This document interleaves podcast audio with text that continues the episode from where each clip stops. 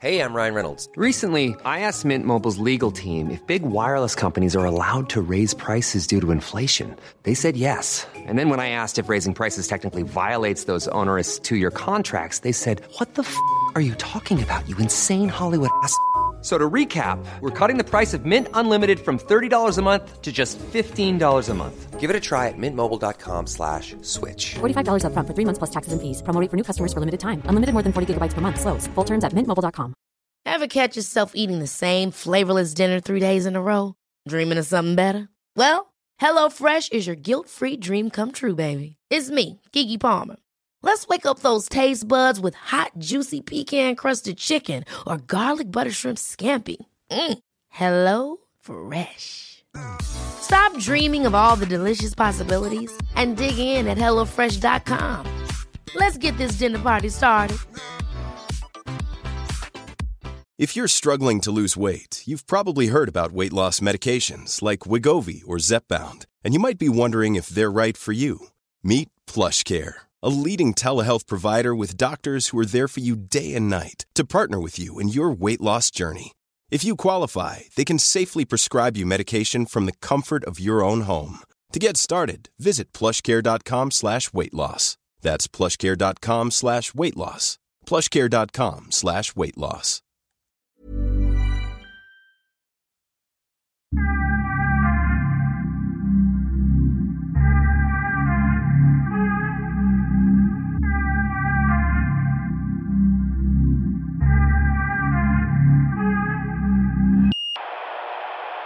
Okej, Hanif, det, det är någonting som vi måste prata om.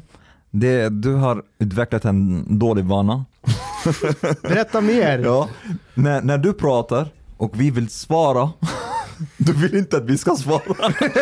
Du vill fortsätta prata. Vem har, jag, vem har jag möjligtvis lärt mig av? Hmm, kan det vara Shine? Kan det vara Omar? Nej, kan det vara så att de bara överöser och pratar? Och jag har lärt mig att om jag ska få utrymme att prata, då måste jag bara ta utrymme. Okej, jag ser din poäng, but you overdo it. Ja, det gör du faktiskt. Take it, take it down. Måste, måste vi börja med ett utvecklingssamtal? Vi har en gäst här tänker jag. Ja, men eh, han, han måste lära känna oss också. Aha, det, det, det är så här vi... Ja, jag har bara sett Hanif i en tv-studio när han är seriös. Att det,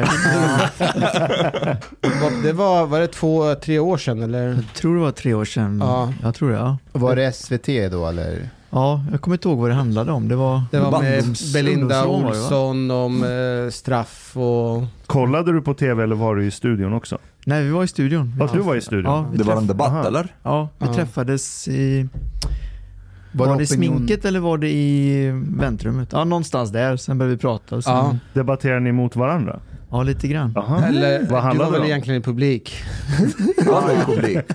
Nej, jag stod i den bakre panelen när Hanif var i den främre panelen. Nej, Men var vi, den här Opinion Live eller? Ja, det finns, det finns, eh, finns ett klipp, eh, jag har lagt ut på min Instagram när vi diskuterar just, Mm, eh, jag tror det är fordonsstopp eller något sånt där. Jag kommer inte ihåg exakt, men, men vad det landade i sen var väl att rubriken blev det gick hett till i debatten om ungdomsrån. Vilket det inte gick Vilket säkert inte rätt, gjorde, nej. absolut inte. För de, de gjorde, Men det drar mer klick om man skriver så. Lite spice. Ja, alltså de har jättefin stillbild på Hanif har typ så här, ser arg ut, de har liksom fryst munnen och, och mig har de fryst när jag liksom står så här. och så skrev de hett till i Det var ungdomsdebatten. bra.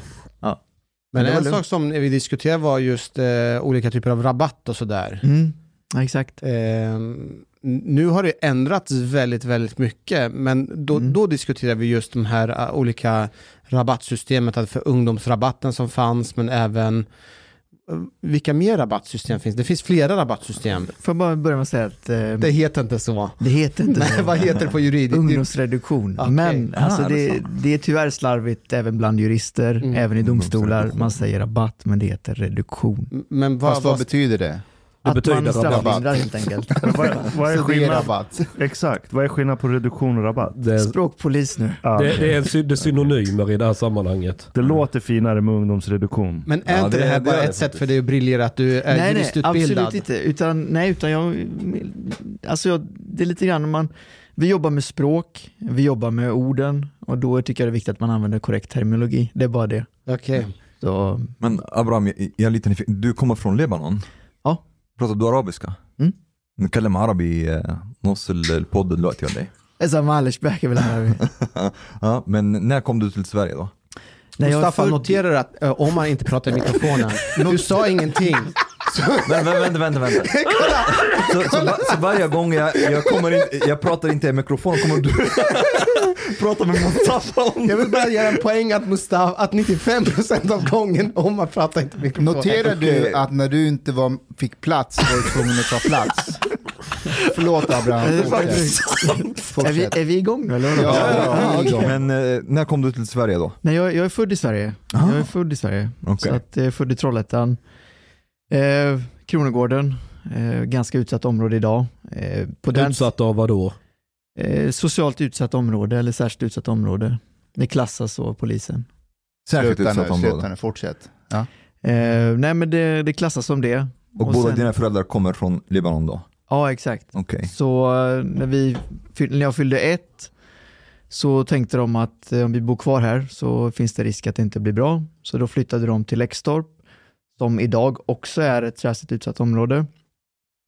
Eh, så när vi var fyra så flyttade de till eh, Lidköping. Då tänkte de att vi måste byta stad. Eh, de hade inte ekonomiska möjligheter att flytta till villaområden och, och den typen av boenden. Så de tänkte att vi får byta stad, söka nya jobb och så hamnade vi i Lidköping. Och där växte vi upp i, i tryggheten. Efter några år så ja, lyckades de också se till att vi fick bo i ett villaområde, växte upp i ett jättebra eh, område och jag vet än idag inte hur mamma och pappa gjorde men vi hade allt vi behövde. Liksom. Så att eh, den vägen var det. Liksom. Du vet inte vad din pappa gjorde? Nej, jag har ingen aning hur de löste det. Alltså, de, min mamma och pappa har jobbat stenhårt sedan vi var små. De har liksom lärt oss vikten av hårt arbete, familjen, gemenskap, liksom det att man ska ta hand om varandra. Men jag har aldrig sett mina föräldrar alltså, roa sig om ni förstår vad jag menar. De var liksom aldrig ute och käkade. De, eh, jag har aldrig sett dem berusade. Eh, De var aldrig på semestrar utan varenda krona gick till att eh, liksom betala fakturor, se till att vi hade kläder, mat. Kom de Eh. under eh, inbördeskrig i, i Ja, Libanon? exakt. Ja, Så då flydde de. Var ni många hemma? På, Det är många barn. ja, fyra syskon. Jag har en äldre brorsa eh, och sen har jag en eh, tvillingsyster och sen har jag en yngre bror eh, och så mamma och pappa. Då. Okej. Är, är, mamma eller pappa jurister eller någonting liknande? Nej, ingenting. Inget sånt, utan Okej. de är vanliga arbetare. Eh, Mamma är, eller mamma, mamma är sjuksköterska idag, eh, men då var helt vanliga Ja. arbetare. Liksom. Cool. Så att ja, det var lite bakgrund. Eh, ja, nej men sen så, som sagt, varje fredag, vi hade fredagsmys, kolla på småstjärnorna. Eh, lördagar, gick på torget med farfar, pappa, käkade glass. Eh, pratade om livet, farfar berättade historier. Torghandel, eh, typ den uppväxten, idrott. Varje träning jag hade, pappa var och kollade efter jobbet, kom dit, somnade på fotbollsplanen, fick alltid väcka honom, det är dags att åka hem. Klassiskt, Mm. men de var där. Och så, det är det jag menar att jag inte förstår hur de gjorde, för de offrade egentligen sin ungdom kan man väl ändå säga vuxen ålder, för man har väl en ungdom även när man är vuxen, tycker jag. Eh, och det var för våran skull. Och det gick bra för alla syskon. Tror du att du hade varit där du är idag om det inte hade varit för deras Nej, jag- närvaro? Jag, det, är, det är svårt att säga vart jag hade varit, men jag tror att jag hade kunnat vara kriminell.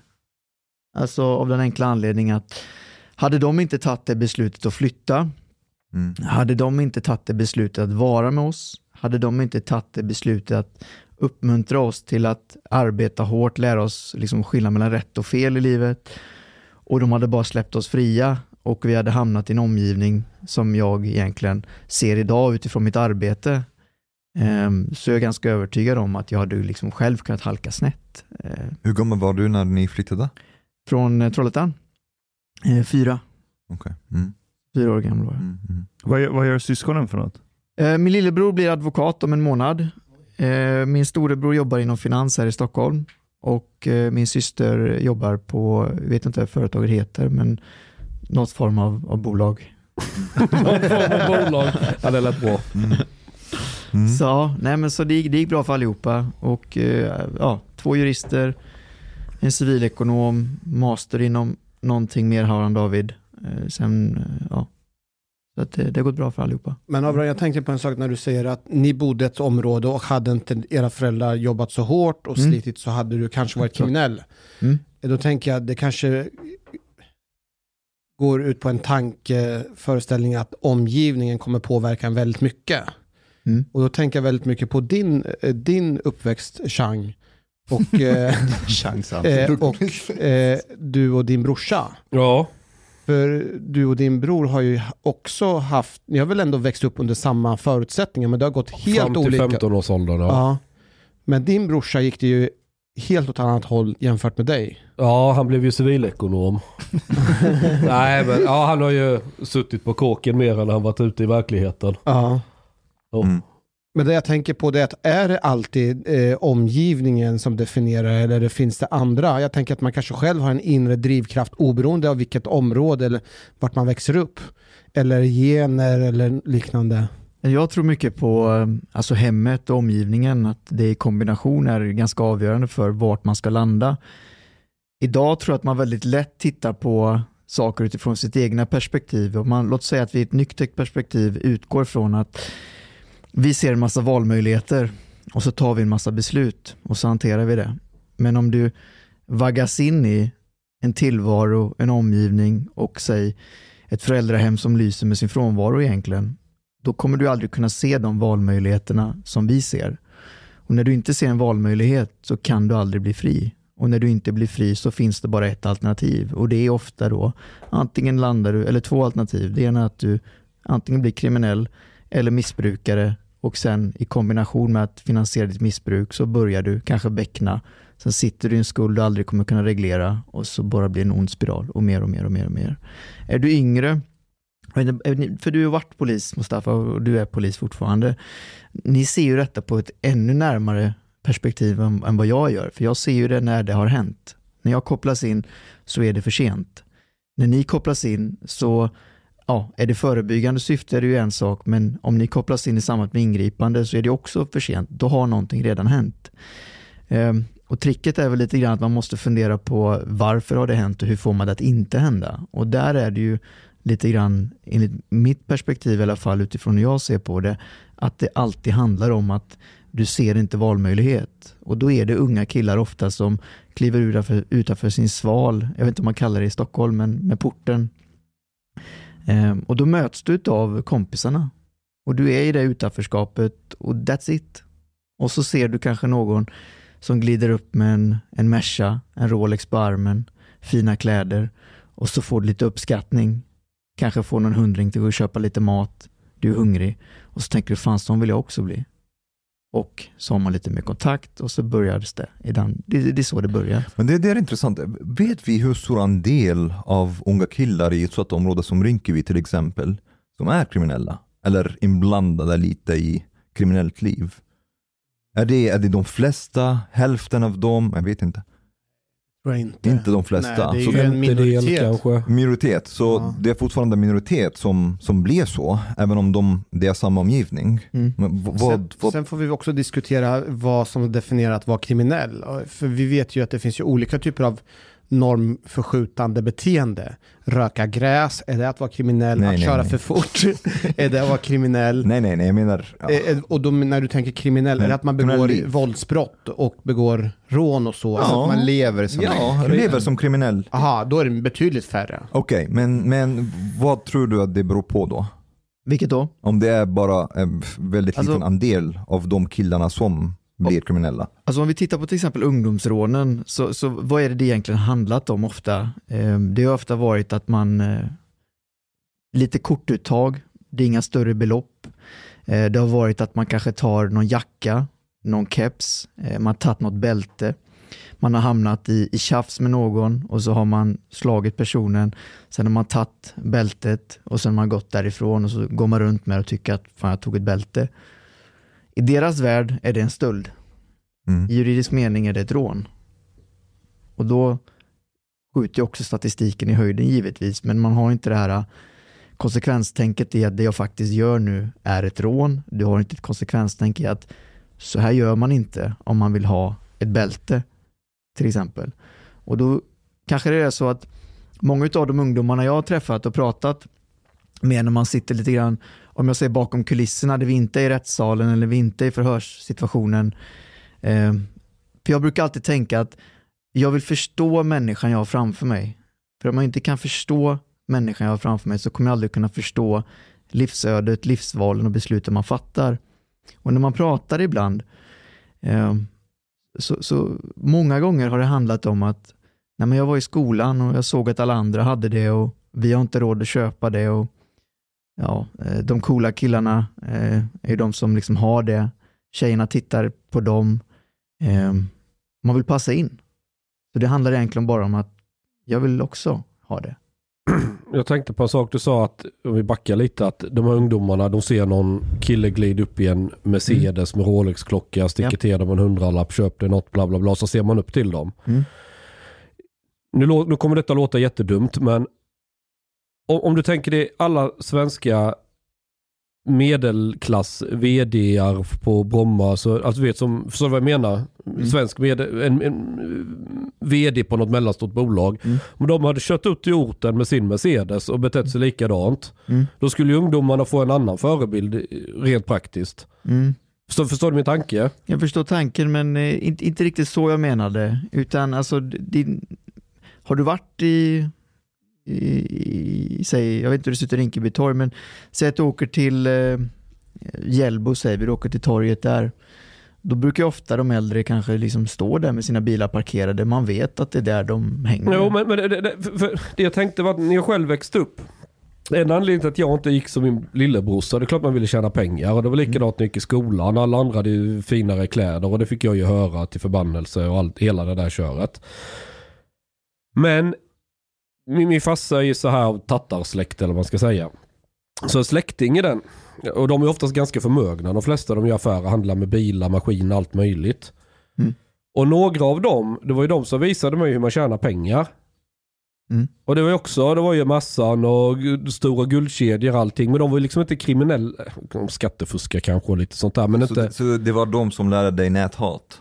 Eh, nej, det var det inte. Det, det lärde jag mig själv. Men den typen av förebilder lärde jag liksom att göra affärer, att faktiskt jobba. Alltså de, de kunde ju jobba fysiskt så in i helvete. Alltså riktigt, riktigt hårt. Liksom, men de tjänade ju pengar med. Men när man då fick bli inbjuden där och vara en i gänget och hela den biten. Så, det Men då är tänk, det din förebild. Eh, ja, det är blir ju är det. Då blir det din förebild. Ja, ja visst. Jo, men, men det var ju likadant en polares farsa. Han var ju banktjänsteman. Jag honom lärde, eller chef på lokalkontoret på banken. Honom lärde man sig jättemycket av. Liksom, man räknar på olika räntor, låna ut, bedöma risk med folk hela tiden. Vem gör man affärer med och inte, bla bla bla bla. Och jag tror de här, många av de här ungdomarna, det är bara att de är i en miljö där förebilden är att du säljer knark, det så du gör pengar. Mm. Att ser du ingenting annat, då är det bara den vägen du kan gå. Mm. Men skulle de helt plötsligt hamna i en annan miljö och så träffa någon med Mercedes och Rolex-klocka men som det. tjänat det på ett annat sätt. Ja. Då, då skulle det vara minst lika intressant. Så är det ju, för problemet är att när socialtjänsten kopplas in eller man ska så säga göra någonting åt det så är ju lösningen idag och har varit under ganska många år nu att du tar dem från den miljön, sätter in dem i ett SIS-hem där miljön är vadå? Ni sitter bara och pratar om skit. Det pratas liksom inte om friluftsliv, ni pratar inte om litteratur, ni pratar inte om saker som skulle kunna utveckla dig till något positivt. En förändringsprocess inleds liksom aldrig. Utan vad du gör är att du tar egentligen bara den torg, eller det torget, den gården, sätter in samma människor från olika stadsdelar, olika städer i en miljö och diskuterar vad då? Vem känner du? Jaha, hur hamnar du här? Vad har du gjort? Varför gjorde du inte si? Tänk på detta. När vi kommer ut gör vi det ena och det andra och så vidare och så vidare. Mm. Och sen så kommer du ut därifrån och så är du tillbaka igen. Så då har du egentligen bara fortsatt din högskoleutbildning i kriminalitet Mm. fast på ett SIS-hem. Och jag kallar det så därför att det är precis vad det är. Så då kommer du liksom aldrig framåt. Och det du sa med förebilder, det är exakt det det behövs. Det behövs förebilder. När jag var liten så var ju mina förebilder, det var ju fotbollsspelarna i A-laget och då var det liksom människor som spelade division 2. Alltså, Ja. för mig var det jättehäftigt att A-lagsspelarna kom ner till våra träningar ibland och, och liksom körde lite passningsövningar med oss. Eller att vi hade någon lärare som vi tyckte var väldigt eh, skön, som var väldigt engagerad i, i, i att vara med oss. Men det, det är två Typ olika sånt. saker ni pratar om. Det finns en skillnad mellan förebilder och att man ofta jämför sig själv med sina peers Mm. och, och vänner. Så det är, det är inte samma sak. Så det är om många av, av dina peers, hur säger man peers på svenska? Jämlika. Ja, Mm. är kriminella och är, har Rolex och bilar och sånt, då är jag okej. Jag borde vara så. Men om du tittar på Zlatan, ja du vill vara som Zlatan, men, det, men, det, men du tycker inte, ja men varför är jag inte Zlatan nu? Mm. Förstår du? Men det är skillnad på, alltså Abraham berättade att hans förebilder, han såg ju dem varje dag. De var i närheten, de spelade fotboll. Mm. Du tänkte jag kanske kan bli, att bli som Zlatan, även den eh, liksom, vem som Eller helst. fotbollsspelare, men, men om dina bästa vänner är kriminella, Mm. det är, du jämför dig själv med, Men- med dem då? Jag förstår, men ta till exempel Chang. Han sa ju att de här människorna du träffade, Ja. de, de fanns ju där. Och de Ja, ja, det fanns in kriminella dig. också. Jag kunde välja vilket Ja. sammanhang jag ville vara i. Men du visste någonstans intuitivt att om du hållit på med andra dumheter så hade du tappat respekten hos de här andra människorna. Ja, ja. Eller hur? ja. Och en sak till eh, som jag tycker ofta glöms bort, det är ju värderingar. För någonstans, Mm. jag tänker när du pratar om att jag ville bara ha ett bälte, jag gick och tog det. Alltså när man pratar med de här innerst inne så fattar de att man gör fel. För någonstans så finns det inneboende en värdering. Man, man har ju koll på sina värderingar om vad som är rätt och fel. Men de frånskjuter det ansvaret helt och hållet. Fast, kolla, jag, jag håller med dig om det med värderingar, men jag, jag ska bara vara väldigt tydlig med att, att, att det är fina killar. De är vilsna. De behöver vägledning, de behöver lära sig. Eh, just det här med att skjuta ifrån sig ansvar och så vidare. Alltså, om ingen kan identifiera individen och så att säga jobba med människan, vilket oftast är i första hand familjen. Om du sen hoppar familjen och tar omgivningen, det vill säga kompiskretsen, och ingen jobbar vidare där. Sen kommer tredje ledet, skolan, och ingen jobbar och identifierar där. Då har du liksom de tre led där det skulle kunna ske något positivt, där inget positivt sker. Och det är klart att man då kanske har en inre tanke om att det jag gör är fel, men om jag inte ser ett annat alternativ eller funderar på att jag kanske borde avstå, ingen lär mig kanske hantera impulskontroll. Men Abraham, menar du att de som begår våldsbrott är fina killar? Som Ja, har bara jag. gått vilse? Ja, jag tycker att det är, för det är barn du pratar om. Alla människor gör fel, man måste bara försöka förstå. Jag har suttit med människor som kanske inte vill förstå, människor som förstår men skiter i det. Men jag tror på människor. Alltså människan, det är vi som skapar en fantastisk tillvaro eller en hemsk tillvaro. Om jag hade haft ett syskon eller ett barn som hade gjort fel och den kom till mig så hade inte jag jag tror inte någon av oss hade gjort det, att vi hade stängt dörren och sagt gå och sätt dig ute i kylan där det regnar och gå härifrån. För vad gör du då när du gjort fel? Ja, då går du tillbaka till dem du gjort fel med från första början, för du är inte välkommen annanstans. Så om du vänder ryggen till så kommer du, kan du räkna med att det kommer ske en gång till. Men om du sätter dig ner och försöker förstå och du markerar tydligt och du guidar rätt, då kan du ha en chans till att förändra. Så vi hade aldrig slängt ut våra barn och sagt försvinn härifrån, du har gjort detta. Men varför ska vi göra det med samhällets olycksbarn? Utan man måste hela tiden våga fundera över vad hade jag själv gjort? Det, det är en grej jag inte köper här. Ehm, om, man tar, om, om vi tar Rinkeby som exempel. Då. Mm. Det bor ungefär 16 000 personer där. Mm. Eh, det är en utstickande grupp, är ja, men, runt 20-årsåldern, det är lite överskott på den åldersgruppen. Um, återigen, om det är omgivning Mm. som är en orsakande faktor här, varför är det fortfarande en pytteliten procent som hamnar snett? Mm. Och, och, och jag tror det är viktigt att vi skiljer på kriminella som skäl Mm. för att de har brist på materiella resurser. Det är en sak. Sen har du kriminella som begår våldsbrott. Jag tror det blir värdefullt om vi skiljer på de två grupperna. För jag tror det är olika mekanismer som driver dig till respektive brottskategori. Mm. Men fortfarande, va- varför är det en minoritet som hamnar snett i våldsbrottsbanan? Om det, för, för den här omgivningen finns ju för alla de här 16 000 personerna som bor där. Mm. Så den verkar ju inte vara så stark i och med att det är en pytteliten procent. Och, och det som du säger att ja, men mina föräldrar, de jobbade hårt, de tog oss bort från eh, Mm. Trollhättan till Lidköping. Ehm, men att de gjorde det säger ju någonting om hur deras hjärna funkar. Mm. Och hur deras hjärna funkar har att göra med hur de är genetiskt kodade. Mm. Så jag tror att även om, eh, ursäkta för det här brutala scenariot, men om dina föräldrar säg hade gått bort när ni var unga, Mm. så tror jag fortfarande inte att ni fyra hade hamnat snett. För att ert biologiska maskineri funkar och tar in verkligheten på ett helt annat sätt. Till Nej. exempel, du ger inga signaler av att du är en person som har problem med impuls. Nej. Du är väldigt lugn och sansad, du är analytisk. Du sitter på och empati till Ja. exempel. Tror du inte de sakerna har väldigt mycket här att göra? Jag lärde mig se valmöjlighet. Jag lärde mig hantera situationer. Jag fick vägledning. Då är det inte så svårt att kastas in i olika situationer eller hantera svåra situationer på rätt sätt. Min vägledning när jag mådde dåligt eller guidning, det var att jag vände mig till mina föräldrar. För jag kände att mamma och pappa kan hjälpa mig i detta. Jag hade fotbollstränare jag kunde prata med. Jag hade mina kompisar jag kunde prata med. Jag hade vuxna. Jag hade lärare. Alltså det fanns liksom, jag hade alla förutsättningar för att se valmöjligheten. Men den klicken du pratar om som begår brott, eh, det är inte för att det är kul som man gör det. Man vill ha pengar.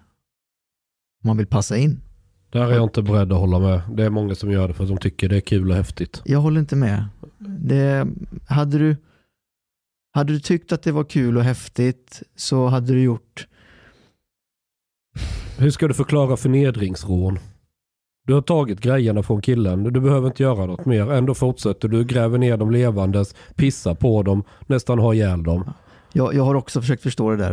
Eh, det, det, jag, jag kan inte svara på det. det, det Men de är- tycker det är kul. och Det, det är det som är grejen. Och det är jättejobbigt att erkänna men så är det. jag, Vissa jag, människor är sadister. jag, jag, jag har träffat människor som har eh, varit misstänkta för det och ska jag vara helt ärlig så har jag inte fått något bra svar men, men jag, jag håller inte med om att man gör det för att det är kul utan jag tror att man är vilsen. Alltså många människor som, som gör saker som är helt, ursäkta uttrycket, men fucked up. Mm. Eh, Jag tror inte att det är för att, att det är en ond människa bakom det alltid, utan jag tror när man är vilsen, när man följer med eller när man bara gör någonting så, så tror jag verkligen att man, man, man kan faktiskt ångra saker i livet, men, men jag tror inte på att människan är ond. Nej, det handlar inte om att vara ond, men där och då gör de det för att de Ja. får ju någonting ut av det. Ja. Det, det triggar belöningscentret på det, annars hade du inte gjort det. Hade du känt en skam och nej, vad gör jag? jag alltså förstår du? Att, Jag tror många känner skam efteråt, men vill inte liksom släppa den där fasaden och masken av att man vill upprätthålla det hårda. Men, men tror du inte att det finns vissa som är mer våldsbenägna än andra? Jo, absolut. Mm. Ja, absolut. Och det, det är problemet. Det är ofta unga vilsna människor som har ett våldskapital som ökar. Och tyvärr blir det liksom att det är inte längre kanske fråga om ett slag, utan det kanske är som du säger förnedrande inslag. Det kanske är tillhyggen, det kanske är att man eh, bär vapen och helt plötsligt så sker någonting helt galet. Någonting som är nytt också, eller ser vi hos oss i vårt område, är att nu börjar vi få en del eh, tjejligor. Mm. Alltså unga tjejer i grupp som ger sig på andra tjejer och Mm. liksom slåss och förnedrar dem.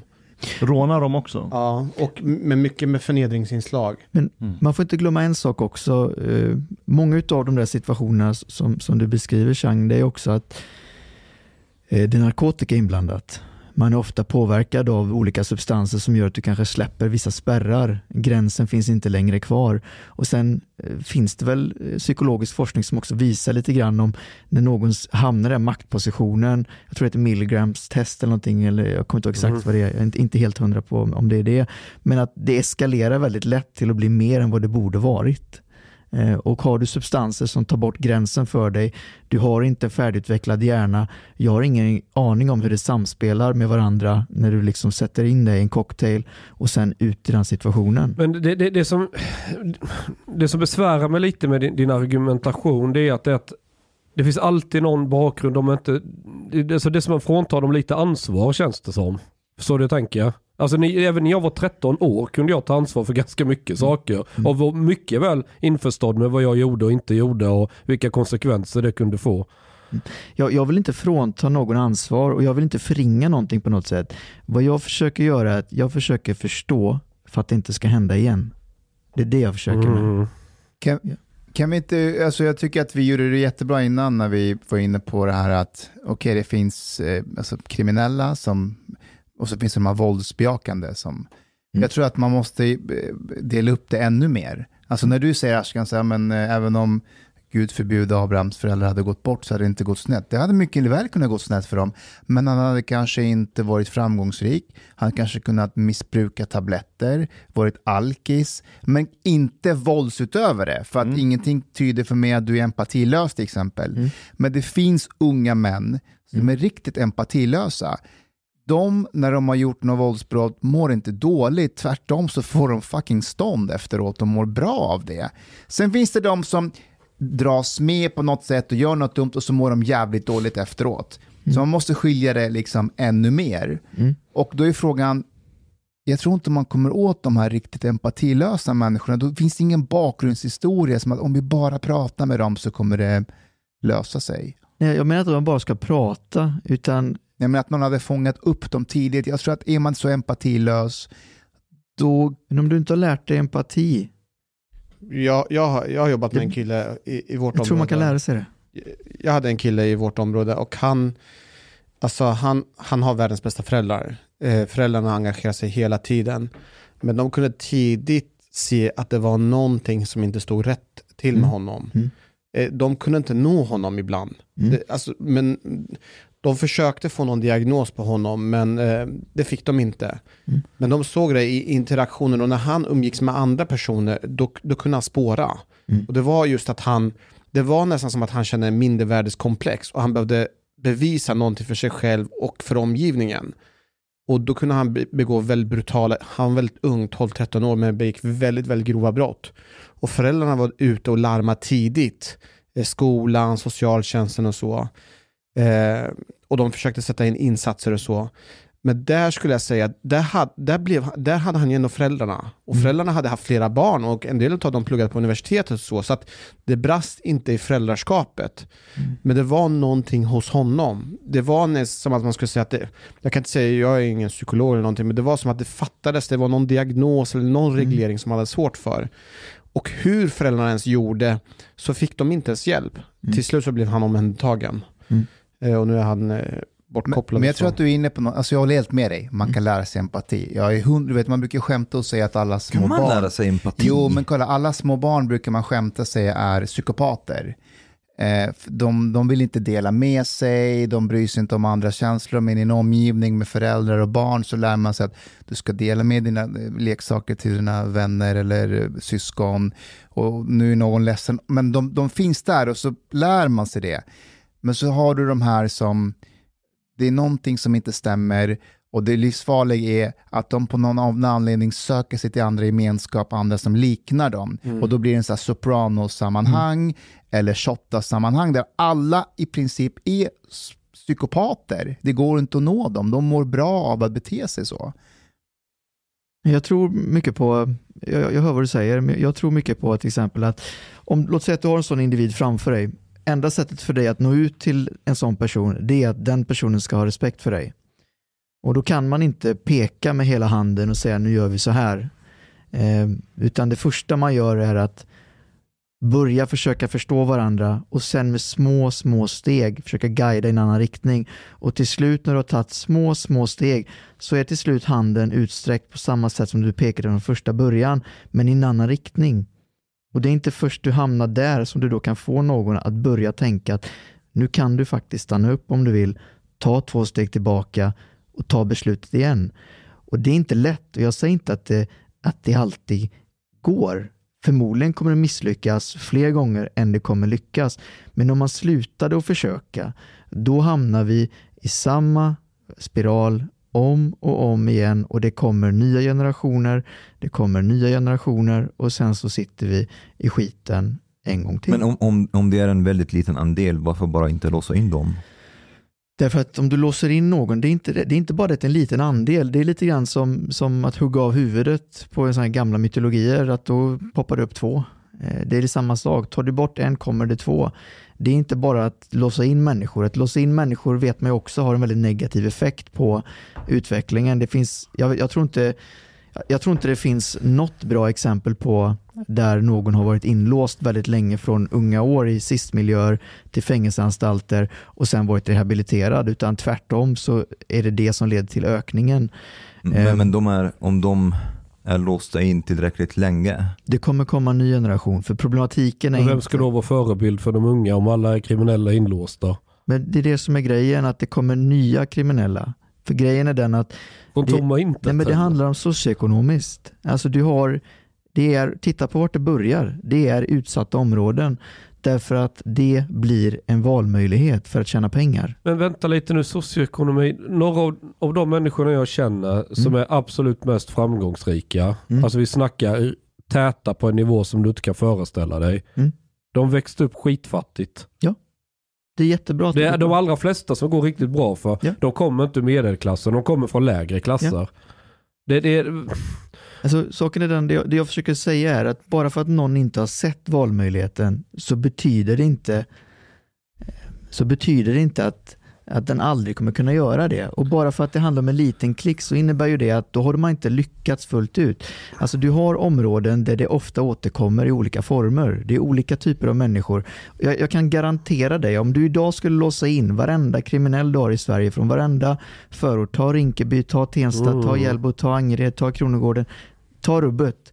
Jag kan garantera dig att inom tio år så har du exakt samma antal en gång till, om inte mer. har, är det så i Libyen eller Syrien eller Kurdistan eller något land där? Det är det ju inte. Nu vet inte jag hur statsskicken är riktigt där. Men det har inte med statsskick att göra, jag pratar om samhällen. jag, jag, Nej, samla jag, har varit, jag har varit intervjuat väldigt många i förorten, företagare och sådana som varit utsatta för ganska omfattande rån, stölder, skjutningar in i butiker och sånt i eh, Husby och, och överallt var det. Så frågade jag om ditt hemland, det var den som var från Kurdistan. Sk- Skulle det här hända i ditt hemland? Det fanns inte på kartan. Alltså att det, han, han funderar på att flytta tillbaka dit och driva business där för det är mycket tryggare än vad det är i en svensk förort. Och det, det är ju samma människor i det här fallet då som bor i Sverige respektive där. Någonting är det som skiljer. Är det vattnet det är fel på? Är det luften? Vad är det? Och, om man tänker så här då. Om, säg att eh, vi, lever i ett samhälle, Mm. påhittat samhälle, där alla måste göra sitt bästa. Hela samhället lever och dör på att alla i det här samhället blir proffs i NBA. Mm.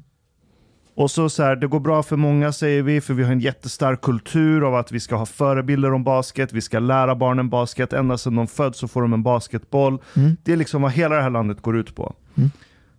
Sen träffar vi på ett gäng ungdomar. Och de är säg 16-17 så de har växt färdigt. Men alla de är under 1,45 i längd. Mm.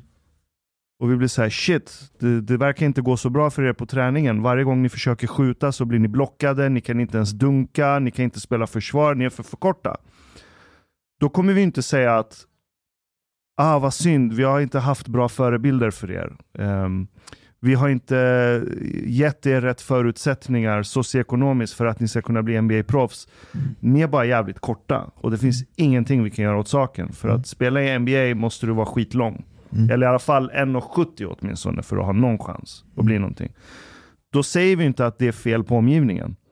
Då kan vi ganska svart på vitt säga att du är för kort, det här kommer inte funka. Mm. Tänk om det finns någonting liknande när det gäller att kunna fungera i ett samhälle och ha empati och inte gå pissråna och förnedringsråna människor och gå och klippa folk med, med skjutvapen för Mm. att du har blivit kränkt för att de mäkade på din brud eller någonting sånt. Mm.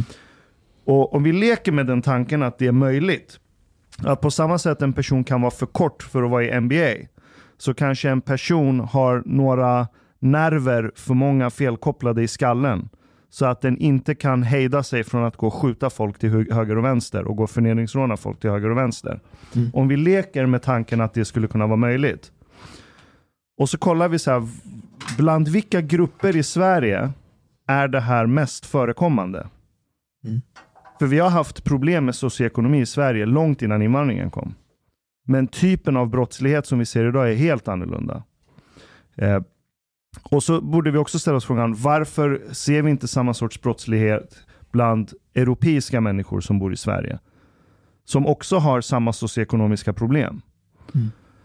Och där så tänker jag, okej, om- om- någonting måste vara fel på några skallar som gör att de, vad man än gör med dem så vill de bara gå och skjuta och förnedringsråna och pissa ner folk.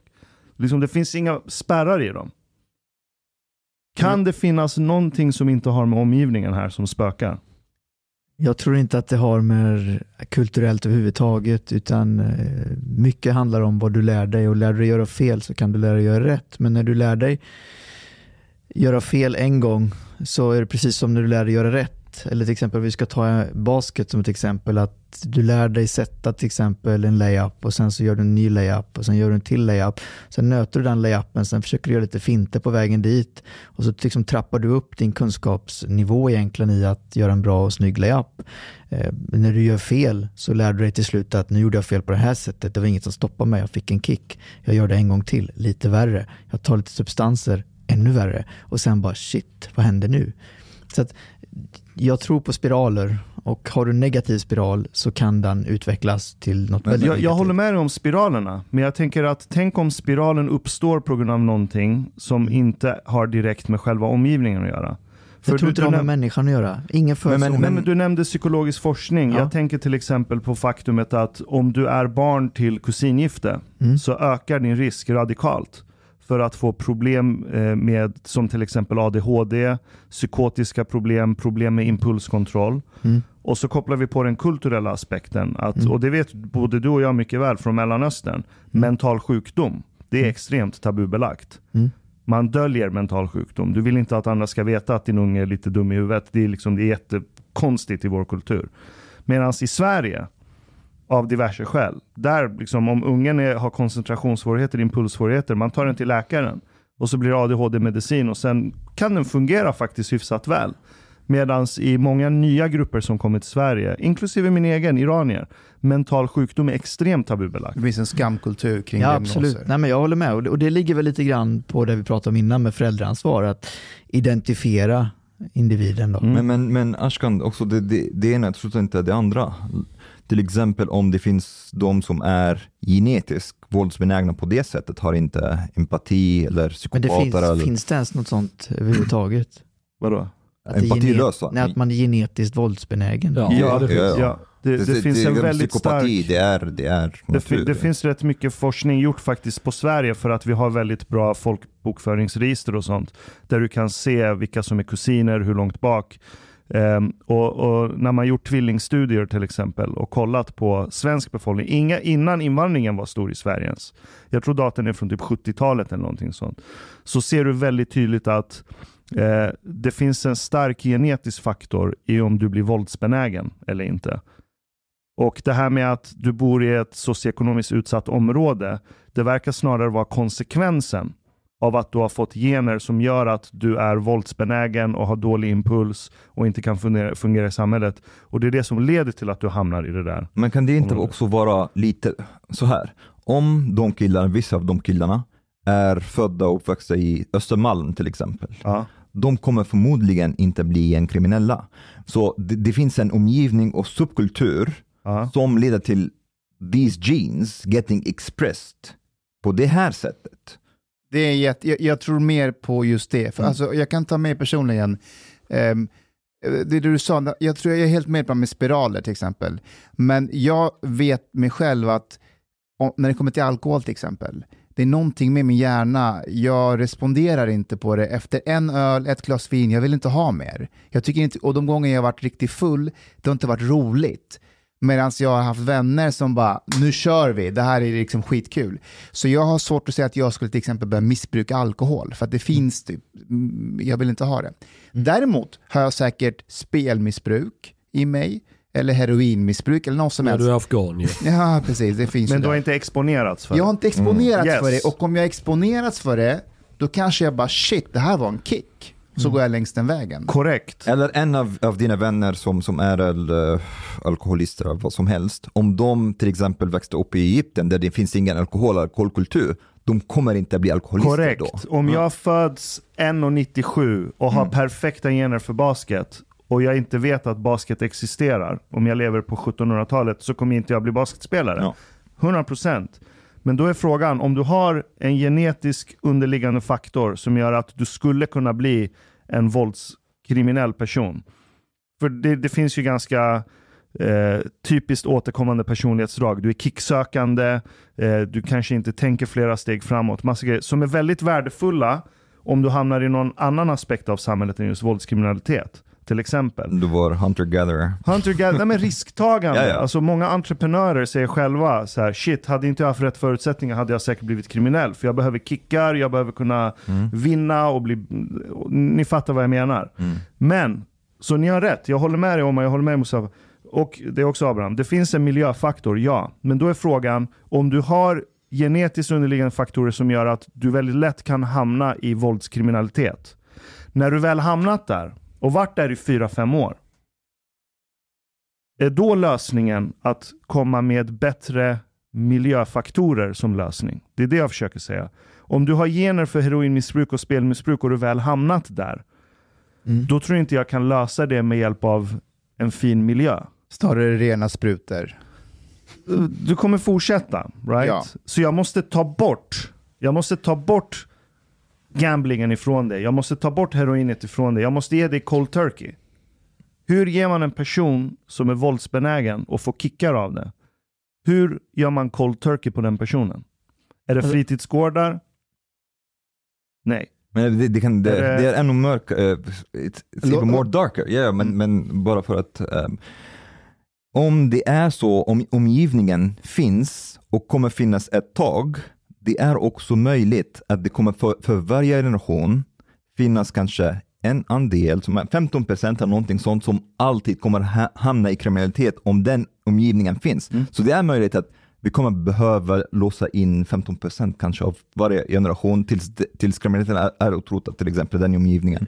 Jag, jag tror lite grann, jag, jag skulle gärna vilja se den forskningen, det låter intressant. Jag känner inte till det, eh, så jag skulle gärna vilja kolla på. Eh, bland annat vad i så fall skulle kunna bryta en sån utveckling då, om man nu har de generna. Eh, jag skulle gärna vilja se det. Men i stort så handlar väldigt mycket om att man också, man måste ju våga tro på det man gör.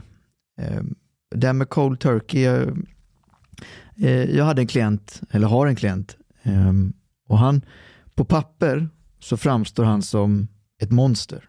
Det är människorov, Eh, det är grovt narkotikabrott, det är grovt vapenbrott, det är rån, massa olika brott. Han är väldigt ung. Eh, jag har inget pågående uppdrag med honom just nu, men vi har kontakt. Eh, från det att han egentligen hamnade på det senaste siststraffet så har jag försökt prata med honom och besöka honom. Han har hamnat på ett sista ganska så relativt nära så jag kan åka dit. Eh, och då nu, efter sista straffet, eh, då blev det ett år sluten ungdomsvård. Så satt vi ner och så pratade vi.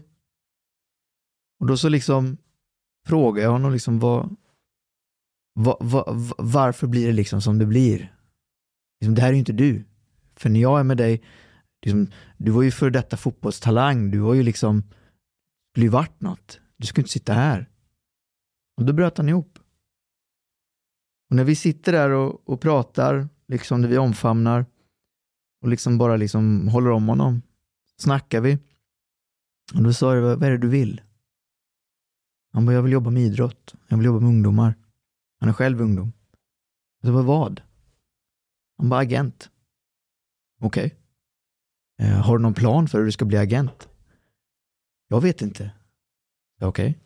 Jag bara, ja, det finns utbildningar, sportsmanagement, det finns lite olika eh, alltså, utbildningar för att liksom, kunna få vissa grundläggande faktorer. Man kanske behöver ha ett kontaktnät, man kanske behöver ha eh, gymnasiebetyg och så vidare. Han är inte gymnasiebehörig. Eh, det var första gången då vi började prata om det. Sen så följde vi upp det lite pö om pö. Och då, nästa gång jag kom till honom så tog jag med en broschyrer. Det här ser utbildningarna ut, de finns på de och de lärosätena. Eh, så började jag visa några bilder eh, på till exempel en vän som är agent. Och så satt han med extremt stora fotbollsstjärnor.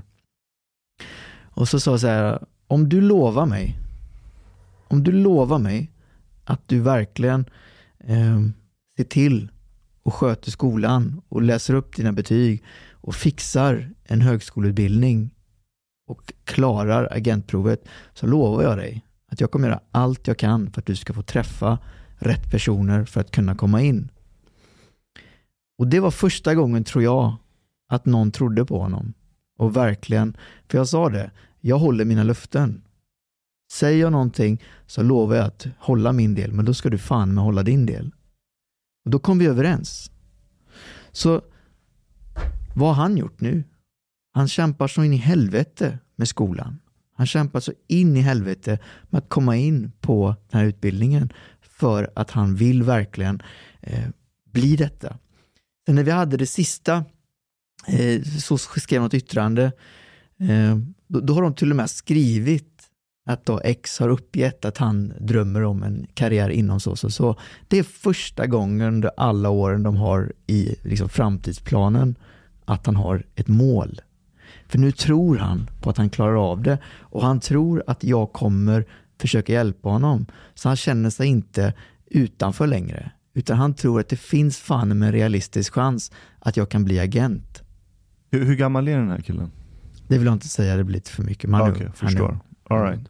Men eh, så här. Det, det här låter jättefint, det du berättar. Och, och jag tror att majoriteten av de här kidsen eh, som begår de här typer av brott. Nu nämnde du eh, människorov, rån. Ehm, om vi bortser från den här lilla, lilla fraktionen som du vet bara mördar folk. Så fort de kommer ut går de och mördar igen. Du har ett lager under dem som gör väldigt kicksökande grejer, människorov, hela den här bunten. Ehm, jag tror inte lösningen är att man tar alla de här människorna, kastar in dem i ett fängelse och låser in dem tills de blir vad, 30 när testosteronet börjat lugna ner sig och frontalloben är klar. Jag tycker det är inhumant att gå in på de banorna och hålla på med sådana drastiska varianter. Men jag står fortfarande fast vid att du behöver en sorts cold turkey för de här människorna. De här människorna Vad är cold turkey? Alltså att du klipp, om du är heroinist och går cold turkey, då får du inte röra heroin. Det är liksom klart, du får inte röra någonting. Du måste bara bryta vanan på en gång. Men vad ska vi göra med dem då? Det är det, om man kan skapa en miljö där de hålls isolerade bort från den, den vanliga miljön. Alltså ett fängelse.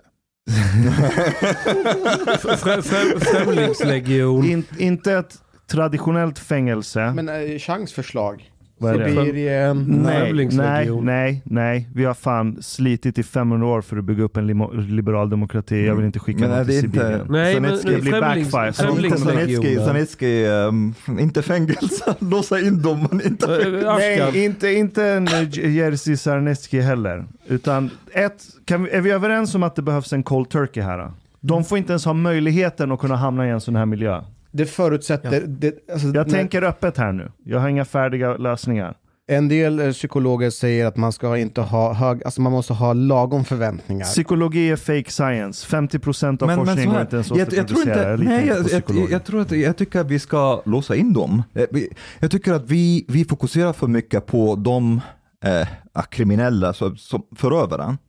Och vi, vi behöver fokusera på samhället och på offren. Jag förstår det, men ett sånt förslag där vi säger nu tar vi alla, låser in dem. Nej, inte alla. Alla som är grovt kriminella. Ja, Ja, nu tar vi alla, vi låser in dem tills de blir 32, sen när vi kan mäta rätt testosteronnivåer så kan vi släppa ut dem. Sånt förslag kommer aldrig gå igenom i Sverige. Ashkan. Ingen kommer gå med på Pragmatically it would work. Hallå. det. Det vet vi inte. Vi vet inte vad det kan bli för Kan, backfire. kan, vi inte, kan vi inte göra du vet, som när man låg i lumpen fast de kan, du kan inte lämna. Alltså, det är fängelse i den meningen att du kan inte sticka därifrån. Men så får du ett befäl, du får meningsfulla uppgifter, du får lära dig bli bra på någonting. Köra stridsvagn, skjuta pansarskott eller vad det nu De gillar ju att skjuta de här killarna. Och Men så, vadå, han gillade, han ville bli agent. ja men det, det kan du plugga Ja. när du är där. Men Exakt. du måste stiga upp på morgonen, du måste liksom, de får rutiner. Jag, jag tror på Yes. Du, du måste, du, är du med? Du, du har folk, du, du, du har vuxna över dig och riktiga hårdskinn så du, du får helt nya förebilder. Det är sensationellt men jag håller med dig Chang. Nej men det är den banan jag är inne på också. Ja. Ett väldigt organiserat system. Och Där de är- internat, det låter som en internatskola. Det är en typ. internatskola med taggtråd för att de får inte Ett komma i fängelse, alltså. kontakt. Det låter som Mujahedin. Det Nej, är som folkets Det är ett sorts fängelse för att om de är en fara för samhället så tror jag inte deras liv blir bättre av att de får ett straff med ungdomsreduktion och så kommer de tillbaka efter tre månader och så har de direkt hamnat tillbaka i den miljö som gjorde att de blev som de blev. För förebilderna kommer inte tillbaka. Det tar väldigt lång tid att producera förebilder. Men skicka dem, skicka dem till militären då? Det är special unit. Men jag tänker så här, kan Unga det, kriminella. Nej. kan, det, kan det vara så att om de, hade, om de hade bott i ett annat samhälle där det var mer auktoritär, då hade man i tidigt skede i alla moment, i skolan, förskolan, allting, varit mycket tydligare, gränssättande, men Kanske är det det svenska, den svenska modellen med att eh, du kan om du bara försöker och den här fria viljan och gör att många av de här som har låg impulskontroll inte lyckas.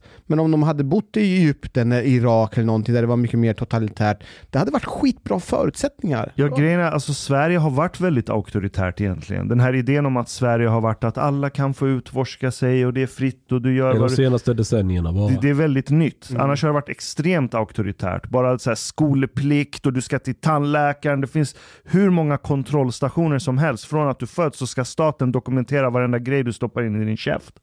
Det har varit extremt auktoritärt i Sverige. Sen har vi tagit det för givet och trott att alla har bara fritt fått utforska sig själva. Det är bullshit. Det har varit extremt auktoritärt här. Jag heter Abraham Seito och jag läser juristprogrammet vid Örebro universitet. Under 2018 så tog jag min advokatexamen och blev samtidigt Sveriges yngsta försvarsadvokat. Man kan säga att jag hade två drömmar när jag var liten. Det ena var att bli advokat och det andra var att bli fotbollsproffs. Jag var ganska lovande inom fotbollen. Men på gymnasiet så var jag tvungen att välja och det var under den här tiden som tv-serien Advokaterna gick på TV4. I serien så fick man följa några av Sveriges stjärnadvokater. Och framförallt så fastnade jag för advokaten Björn Hurtig. Jag kände direkt, sån advokat ska jag bli. Jag skulle jobba för honom och han skulle bli min mentor. Något annat fanns inte för mig. Några år senare så träffade jag honom på Örebro universitet i samband med en paneldebatt. Efteråt så gick jag fram till honom och sa, vi ses på kontoret 2015. Och han svarade, give me a call. Efter det så hade vi fortsatt kontakt. Och tre till fyra månader efter min examen så började jag arbeta som biträdande jurist på advokaterna Hurtig och Partners och Björn blev min mentor. Om jag skulle beskriva en arbetsdag som advokat så kan det variera väldigt mycket. Men man är oftast på rättegångar i domstol, man är på förhör hos polisen och besöker klienter i olika arrester, häkten och anstalter runt om i landet. Det ställs väldigt höga krav och man får räkna med att alla inte riktigt kan eller vill förstå försvarsadvokatens roll. Men det lär man sig också hantera.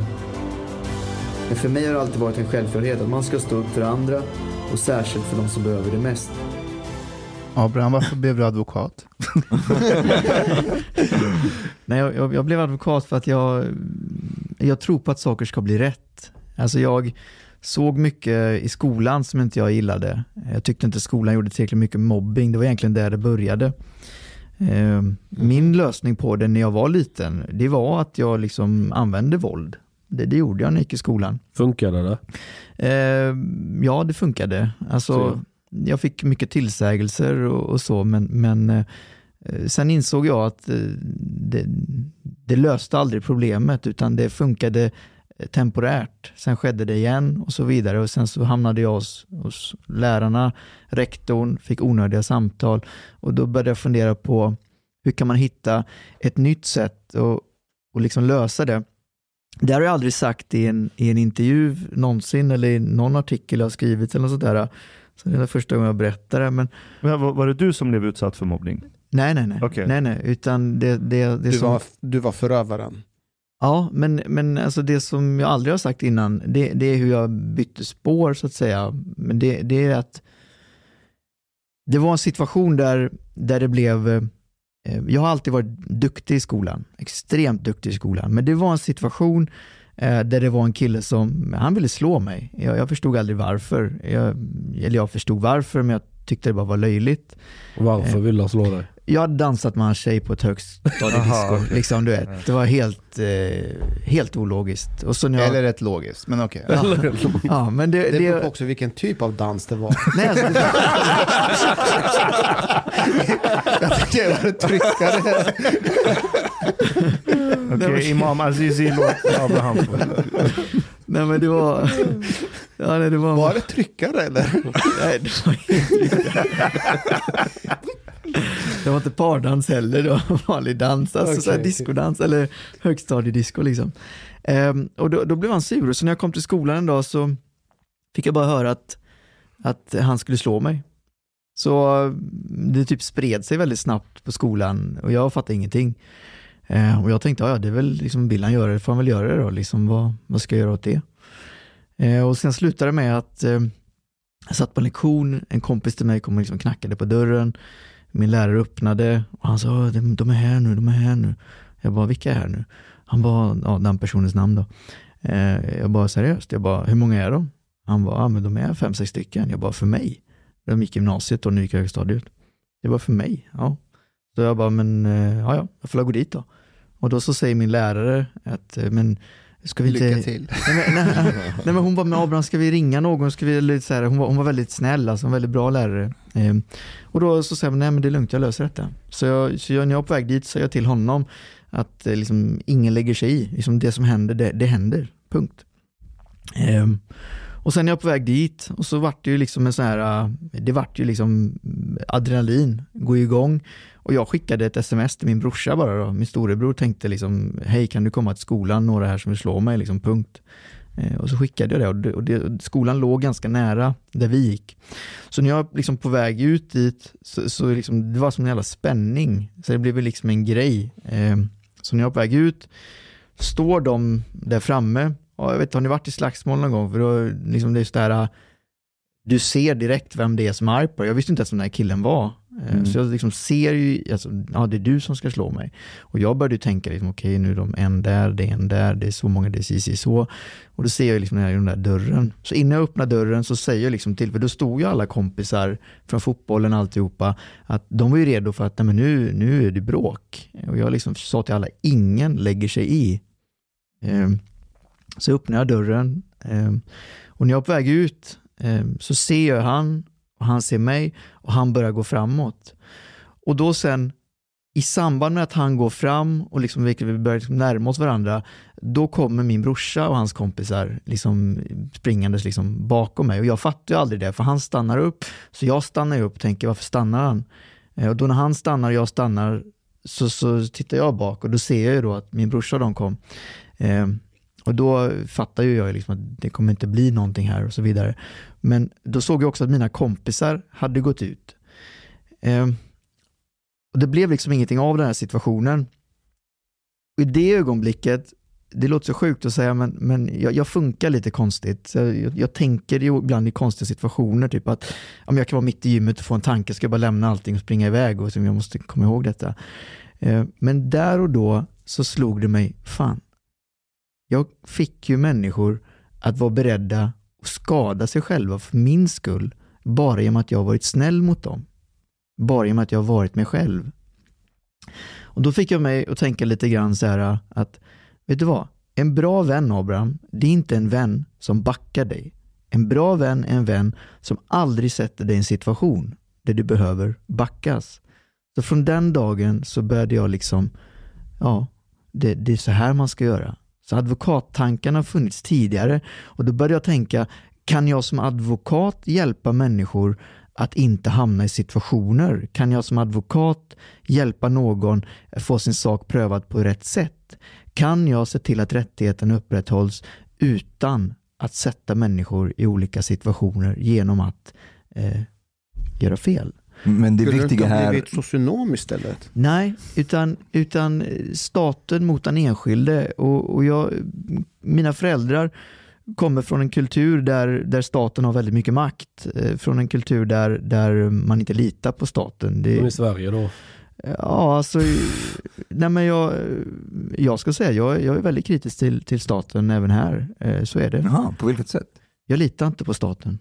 Jag litar inte på att staten vill eh, Tror inte att Socialdemokraterna vill ditt bästa i alla jag, lägen. tr- jag tror inte något parti eh, idag riktigt vet vad det är de vill. De har en tanke om någonting, men vägen dit tycker jag är så himla märklig så att jag liksom ifrågasätter om de vet vad de sysslar med. Man, man ställde sig häromdagen och vill ha, jag, och nu ska alla som har följt mig på Instagram eller hört mig prata någon gång förstå att jag är så extremt kritisk till justitieministern. Men Varför då? Han är... Morgan.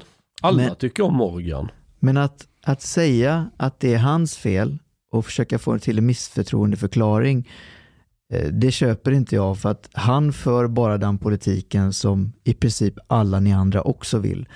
Enda skillnaden är att ni tycker att han inte gjort det tillräckligt hårt. Eh, Han har ju ljugit och följts, prickats i KU och slirat med sanningen. Ja, bland annat. Men han gör ju det ni andra vill. Och att då säga ja det är hans fel och så vidare. Det, det, är så Vad är det vi andra vill menar du? Alltså höjda straff? Alltså de och- andra partierna. Jo, De vet, andra partierna vill ha ett hårdare tag. Det är ju liksom Okej. parollen i svensk kriminalpolitik idag. Eh, Du ställde en eller hypotetisk fråga, vad skulle hända om man gjorde så? Ja, den utveckling vi har haft idag har ju varit att hårdare, hårdare, hårdare, hårdare, hårdare. Och resultatet har varit ökning, ökning, ökning, ökning. Ingen har någonsin, verkar det som, stannat upp och bara funderat, okej, varför Fast det är fel ordning där. Det har varit ökning, ökning, ökning och sen 15 år senare har man börjat öka straffen. Så kausaliteten skulle inte jag... Nej, alltså det har aldrig ökat så mycket som det gör idag, för det har skett i takt med alla skärpningar. Om man tittar på det som det har sett ut nu, så kan man se att han inte är problemet. Det går liksom inte att säga att hans lösningar är, är, är, är liksom problem, utan hans lösningar är det ni alla förespråkar. Och det visar att ni är på väg åt fel håll. Eh, Omar sa någonting förut att man ska inte lägga fokus på, på förövaren. Och det är inte det jag gör, utan det jag gör är ju tvärtom. Det är ju brottsofferperspektiv. Att det inte får hända igen. Det är det jag tänker. Så för mig är ett brottsofferperspektiv att det inte får hända igen. Och folk tror felaktigt att ibland när jag säger saker, ja men det gör du bara i din egenskap som, som advokat för att du är försvarare.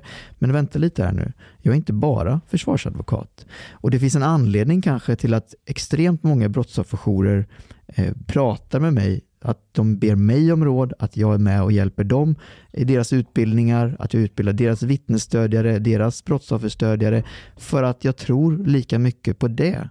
Men det är inte säkraste vägen att det inte händer igen, att de sitter inne. Nej, därför att då kommer Men någon de kan annan. inte begå, begå brott i när de sitter inne. De kommer göra det en gång till när de kommer ut. Om de och sen kommer någon annan ut, göra det den tiden de är inne. Ja, men de, de kommer göra det oftare om de kommer ut om två månader än om de kommer ut om år. 15 år. Jag, ja, jag, jag tror att det kommer bli värre om du, om du kommer ut efter säg två månader och risken att du begår ett nytt brott, så att han finns kvar, den är överhängande, absolut. Men om du i 15 år isoleras från samhället och kommer ut igen, så tror jag att det du då gör, om när du kommer ut efter 15 år istället för efter två månader, kommer vara betydligt värre. Du har inte så mycket mojo kvar när du är 40 alltså. Alltså vilket gäng ska du ta över Ja. när du kommer ut? Vilka kontakter har du kvar i den världen? Har du den orken att se dig över ryggen igen? Om du inte är en riktig psykopat så att säga. Och får jag bara... Men vänta, om- låt honom. ja. Mm. Nej, jag, det, det, som sagt, jag, jag har inte svaret på alla frågor, utan jag bara tänker utifrån erfarenhet, lite grann kring, kring hur det har sett ut. Eh, Hur gamla är de, de flesta gängkriminella? Det är unga killar. Mm, hur gamla? Ja, det är allt ifrån, eh, alltså vissa är ju redan, alltså nu, nu är man inte eh, straffmyndig, men, men Mm. 12, 11. Alltså det är lågt, lågt ner i åldrarna. Okej, men det är inte så många som är ja, 30 det går- någonting, 40 någonting. Nej. Nej, alltså det, det går ju upp i åldrarna också. Sen är ofta de eh, ledargestalterna, om man nu ska kalla det så, de kanske är uppåt en 25-30 skulle jag säga. Men vänta Abraham, jag, jag måste bara dubbelkolla att jag förstår det rätt här. T- Mm. Tror du att skärpningarna av straff är det som har lett till ökningarna i brott? Jag tror att en del av det. Kan Hur vi, stor del av det? Okej. Du har lyssnat så här långt. På måltid. En mycket fin radioprogram i Sverige. Du tycker det är mycket trevligt. Men, min vän, lyssna på mig nu. Du har inte betalat biljett på klubb moltit. måltid. De har dom grabbarna de behöver pengar. Flis. Lax. Stolar. Dyra bilar. Lyxhotel. Du vet. Då måste du betala om du ska lyssna mer. Du får många fler avsnitt också. Paket erbjudande, helt enkelt. Läs i beskrivning för avsnitt, där det finns information för att bli medlem på klubbista måltid. Det kostar som en mycket liten kaffe latte ute på torget. Per månad. Lätt som en plätt. Tack, min vän.